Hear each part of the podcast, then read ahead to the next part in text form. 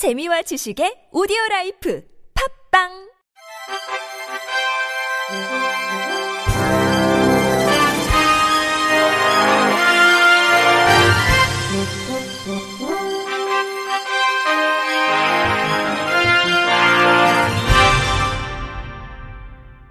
청취자 여러분 안녕하십니까? 12월 7일 월요일 KBRC 뉴스입니다.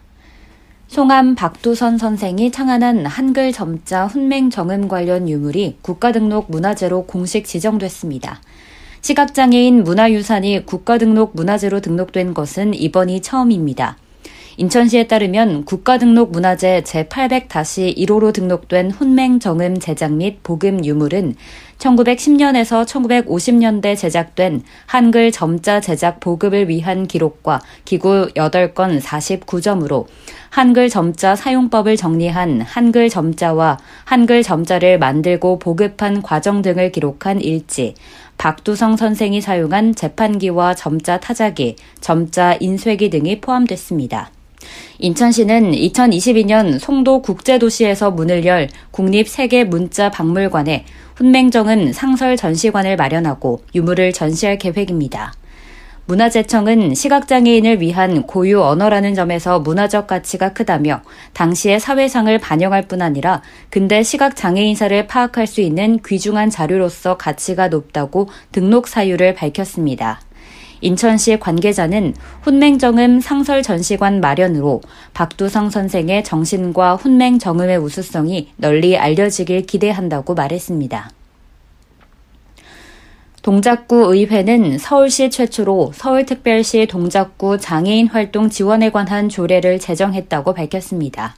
구의회 최민규 의원이 대표 발의한 이 조례는 신체적, 정신적 장애 등으로 혼자서 일상생활과 사회생활을 하기 어려운 장애인에게 제공하는 활동 보조, 방문 목욕, 방문 간호 등 활동 지원급여에 관한 사항을 규정해 장애인의 자립생활을 지원하고 그 가족의 부담을 줄임으로써 장애인의 인간다운 삶을 보장하고 장애인 돌봄 사각지대를 해소하고자 법적 근거를 마련한 것입니다. 주요 내용으로는 장애인 활동 지원에 관한 구청장의 책무, 활동 지원급여의 신청 자격, 장애인 활동 지원 수급 자격 심의위원회 설치, 긴급 활동 지원 등이 있습니다. 최민규 의원은 이 조례를 통해 장애인 활동 지원에 관한 근거를 마련함으로써 장애인 돌봄 사각지대를 해소하여 장애인의 삶의 질을 증진시키고 보다 많은 장애인들이 행복한 삶을 보낼 수 있도록 하는데 기여할 것으로 기대한다고 말했습니다. 대한장애인체육회는 지난 3일 열린 국회 본회의에서 2021년 예산으로 790억 원이 확정됐다고 밝혔습니다. 세부 내역을 보면 장애인 체육회 인건비, 기관 운영비, 이천 훈련원 운영비, 가맹단체 및 시도 지부 운영비 등을 지원하는 장애인 체육단체 운영지원 사업에 256억 원, 생활체육 활성화를 위한 장애인 생활체육 지원 사업 119억 원, 국가대표 훈련과 전국체전, 국제대회 등 전문 체육 분야에 지원하는 장애인 전문 체육 및 국제 체육 지원 사업 326억 원, 장애인 기초 종목 육성 사업 등 주최 단체 지원금 33억 원, 종목별 가맹단체 상임 심판제도 운영 등 체육 문화예술 사업 56억 원 등이 포함됐습니다. 이에 따라 가맹단체의 인건비가 작년 대비 25에서 40% 증액되며 48명의 국가대표 지도자가 사상 처음으로 월 급여 500만 원을 받게 됩니다. 아울러 국가대표 훈련 일수가 당초 190일에서 역대 최대 규모인 210일로 늘어나고 선수 수당도 일 7만 원으로 인상됐습니다. 또 장애인 체육회는 코리아 하우스 홍보 사전 준비 예산과 훈련원 개보수 예산을 확보하고 시군구 장애인 체육회 사무국장 등의 인건비도 확보했습니다. 장애인 체육회는 이번 예산 확정으로 2021년 도쿄 패럴림픽과 2022년 베이징 동계 패럴림픽에 참가하는 우리 선수단의 경기력 향상에 기여할 것으로 예상된다고 평가했습니다.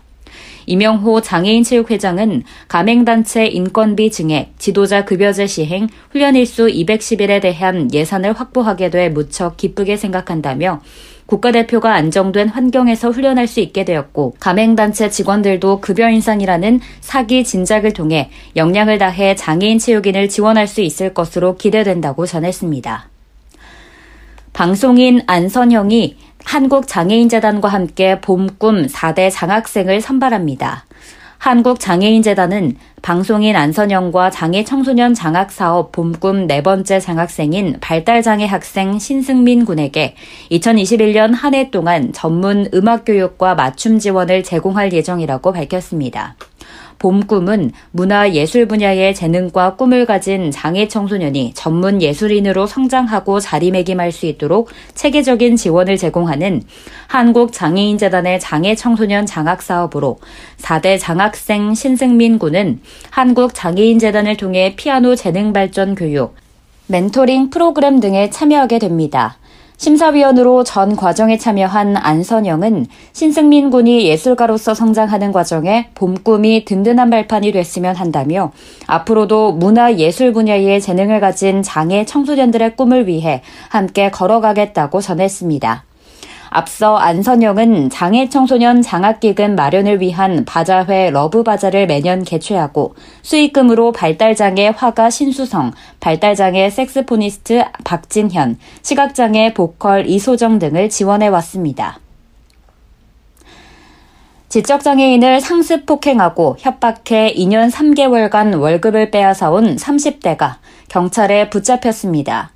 인천 부평경찰서는 장애인 복지법 위반 혐의 등으로 32살 A씨를 구속했다고 밝혔습니다. 경찰에 따르면 A씨는 2018년 8월 10일부터 올해 11월 10일까지 40차례에 걸쳐 지적장애인 35살 B씨의 급여 4,570만 원을 빼앗은 혐의를 받고 있습니다.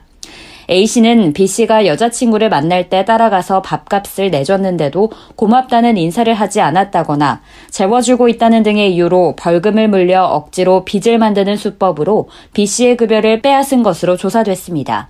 또 A씨는 지난해 4월 자신의 집에서 금속으로 제작된 저금통을 집어던져 B씨에게 머리가 찢어지는 상처를 입히는 등 6차례에 걸쳐 폭력을 휘두른 혐의도 받고 있습니다.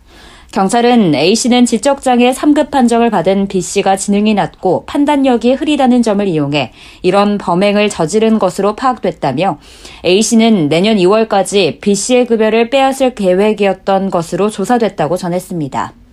한편 경찰은 발달장애인 지원센터와 연계해 B씨가 심리 상담 치료를 받을 수 있도록 조치하고 경제적인 지원 방안을 마련하고 있으며 A씨가 다른 장애인 등을 상대로 공갈 등의 범행을 저지른 적이 있었는지 대해서도 수사를 진행하고 있습니다. 이어서 날씨입니다. 내일은 전국이 가끔 구름 많다가 밤부터 맑아지겠습니다. 서부 내륙에는 빗방울이 떨어지는 것도 있겠습니다. 이상으로 12월 7일 월요일 KBRC 뉴스를 마칩니다. 지금까지 제작의 류창동, 진행의 김예은이었습니다. 고맙습니다. KBRC.